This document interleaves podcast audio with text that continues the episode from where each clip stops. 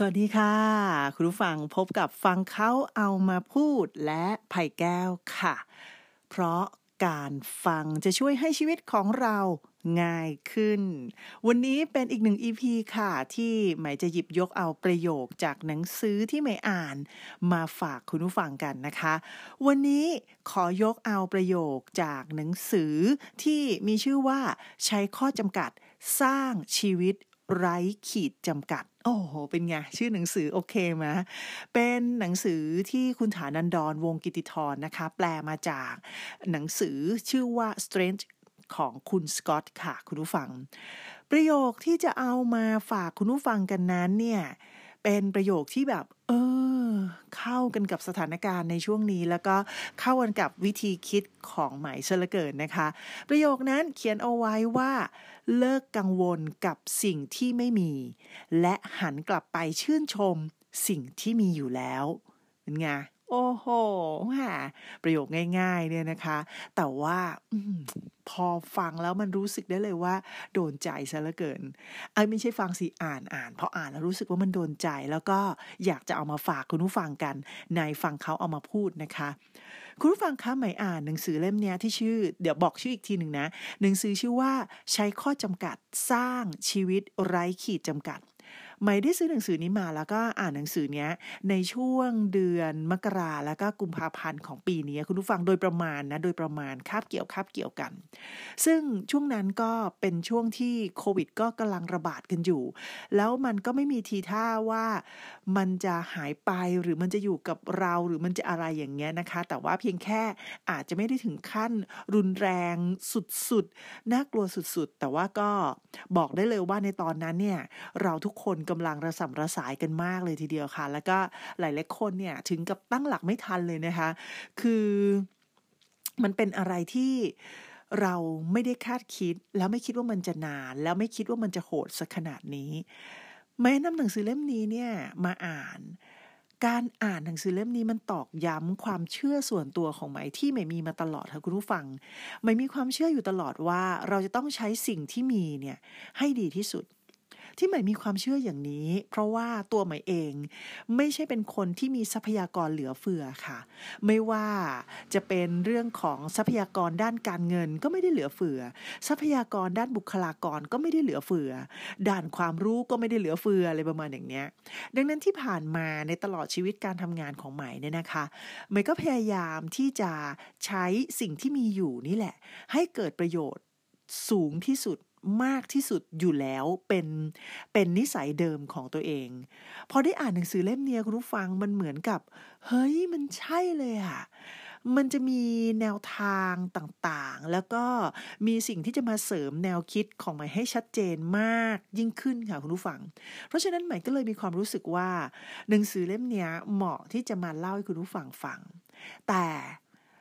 หมายจะไม่รีวิวหนังสือนะคะ คือคือมันไม่ใช่แนวของหมายเลยอะที่จะมารีวิวหนังสือ เอาเป็นว่าขอหยิบยก เอาบางประโยค บางตอน ในหนังสือเล่มนี้ที่หมายชอบ และก็รวมไปถึงที่หมายจดจำเอาไว้ หรือว่าที่ที่จดเอาไว้ เอามาฝากคุณผู้ฟังกันดีกว่านะคะ อย่างที่บอกว่าในวันนี้จะเอาประโยคที่เขาเขียนกันเอาไว้ในหนังสือเล่มนี้ว่า เลิกกังวลกับสิ่งที่ไม่มี และหันกลับไปชื่นชมสิ่งที่มีอยู่แล้วเนี่ยมาคุยกันนะคุณผู้ฟัง เรื่องของเรื่องเนี่ยก็คือว่า เจ้าหนังสือเล่มเนี้ยเมื่อเราได้ค่อยๆอ่านไปเนี่ยนะคะ มันก็จะบอกเราถึงวิธีการที่จะให้เราเอาชนะขีดจำกัดของทุกๆ สิ่งทุกๆอย่าง ได้ด้วยด้วยตัวของเราเองแล้วก็ด้วยสิ่งที่เรามี สิ่งที่ได้จากหนังสือเล่มนี้ตั้งแต่บทแรก ๆเลยนะคะ คุณผู้ฟังก็คือไม่ได้มาว่า ผู้เขียนเนี่ยเขาก็จะไปประมาณว่านะ เน้นให้เราได้ใช้ประโยชน์จากสิ่งที่เรามีอยู่ให้สูงสุดก่อน แล้วเขาก็เน้นย้ำอยู่ตลอดว่า ทัศนคติที่คนเรามีต่อการใช้สิ่งที่มีอยู่นั้น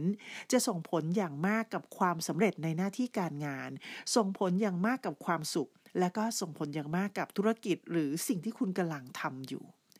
แต่คุณผู้ฟังคะปัญหาเนี่ยมันก็คือว่าคนเราเนี่ย มักจะประเมินคุณค่าของสิ่งใหม่ ๆ สูงเกินจริง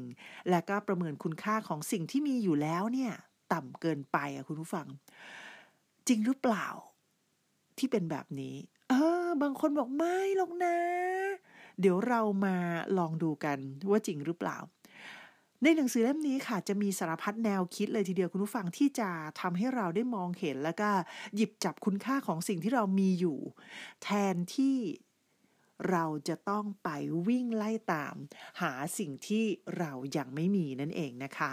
บางคนก็บอกว่ามันนึกภาพไม่ออกอะอย่างที่หมายบอกว่าหมายจะไม่รีวิวหนังสือเล่มนี้ เพราะว่า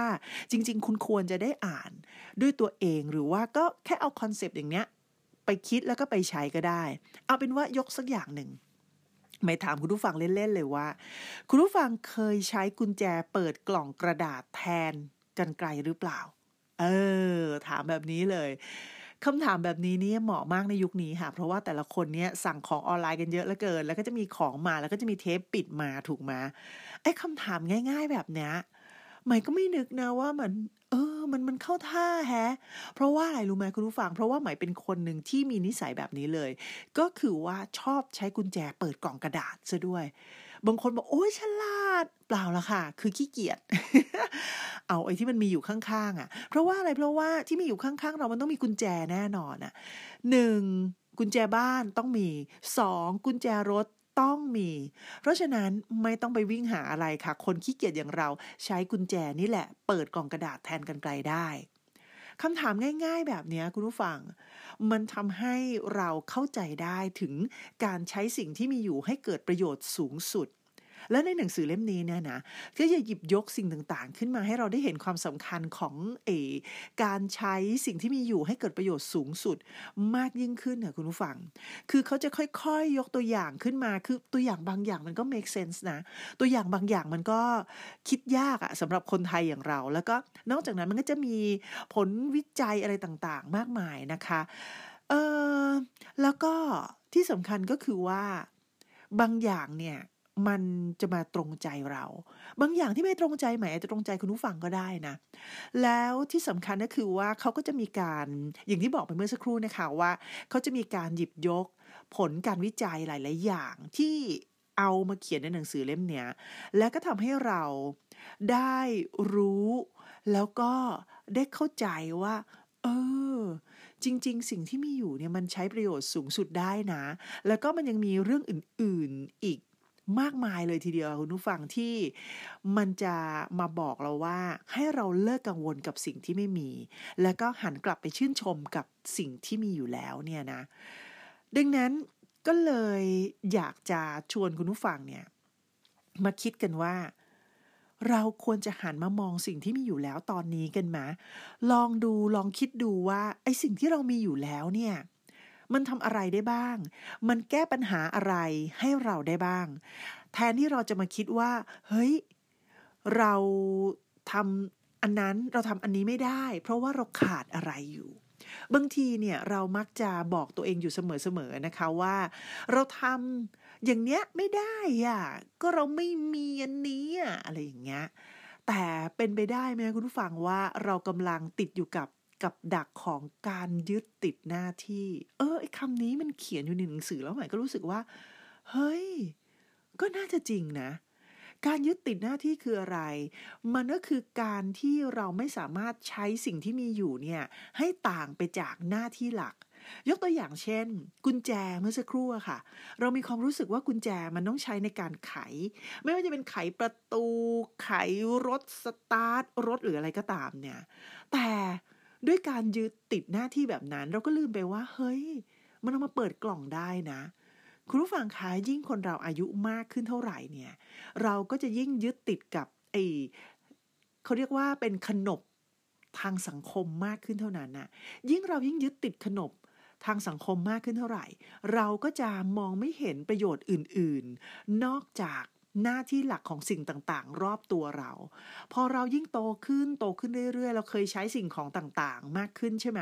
แล้วก็ใช้สิ่งของเหล่านั้นในวิธีเดิมๆเดิมๆมากยิ่งขึ้น เราก็ยิ่งติดกับเนี่ยไอ้เจ้าตัวการยึดติดหน้าที่เนี่ย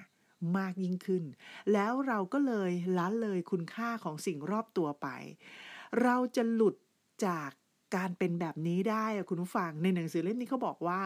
เราจะหลุดกับดักของการยึดติดหน้าที่เนี้ยได้ ด้วยการฉลาดคิดนะเขามียกตัวอย่างของการฉลาดคิด แล้วก็แนะนำวิธีที่เราจะฉลาดคิดเอาไว้ด้วย แต่คุณผู้ฟังคะใน EP นี้จะไม่พูดถึงเรื่องนี้ เรื่องของการฉลาดคิดจะเอาไว้คุยกันต่อใน EP ต่อไปนะคะ ใน EP นี้อยากจะบอกคุณผู้ฟังว่า อย่าลืมนะคะ เลิกกังวลกับสิ่งที่ไม่มี และหันกลับไปชื่นชมสิ่งที่มีอยู่แล้ว และนี่คือฟังเขาเอามาพูดใน episode นี้ หวังว่าการฟังในวันนี้จะทำให้ชีวิตของคุณผู้ฟังง่ายขึ้น ติดติดตามฟังเขาเอามาพูดกันได้ใหม่ใน episode หน้านะคะสำหรับวันนี้ สวัสดีค่ะ